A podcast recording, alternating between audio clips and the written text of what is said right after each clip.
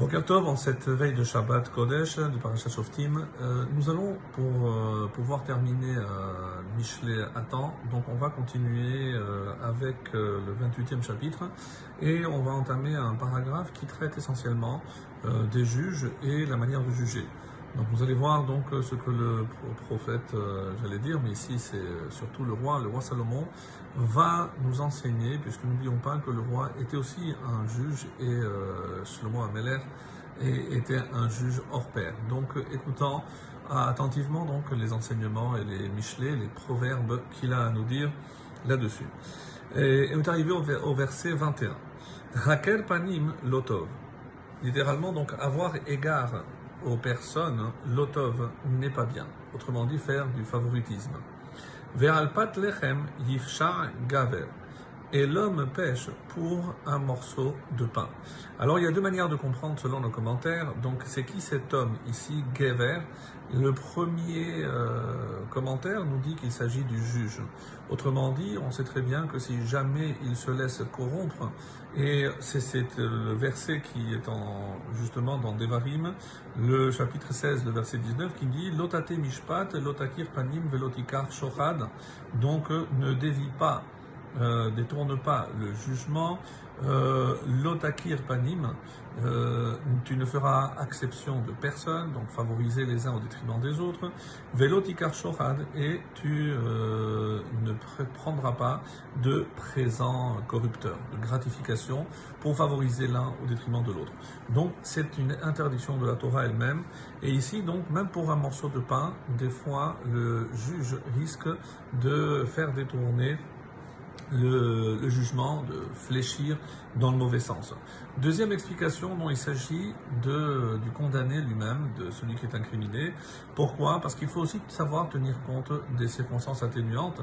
C'est vrai que peut-être que tu vas te dire, c'est un pauvre, et il, il a fauté parce qu'il a volé un morceau de pain, donc je pourrais être tenté de dire, euh, je ne peux pas le condamner alors qu'il meurt de faim, il a juste... Non.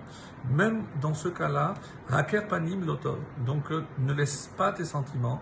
Donc tu dois le juger. S'il est condamnable, tu le condamnes. Et après tu peux faire comme le roi David.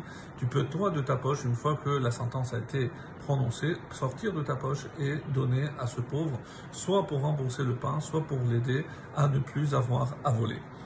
Le verset 22. Nivahal. L'homme à l'œil mauvais, ra'ayin. Généralement, euh, cette expression dé- désigne un- quelqu'un qui est avare, un mauvais œil, envieux, donc il regarde plus ce que les autres ont et ce que lui n'a pas. Nivhal lahon. Il se précipite vers la fortune. Autrement dit, son but c'est uniquement accumuler des biens sur ce, dans ce monde.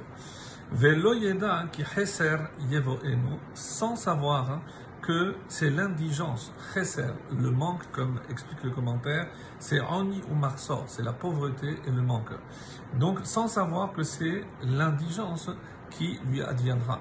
Pourquoi? Parce que on sait très bien que lorsqu'on a 100, on veut 200, et finalement, on n'aura rien du tout, puisqu'on partira de ce monde sans bien matériel, et au lieu de consacrer son temps à ce qu'il peut euh, emporter dans le monde de la vérité, il se rendra compte qu'il il n'aura malheureusement rien du tout.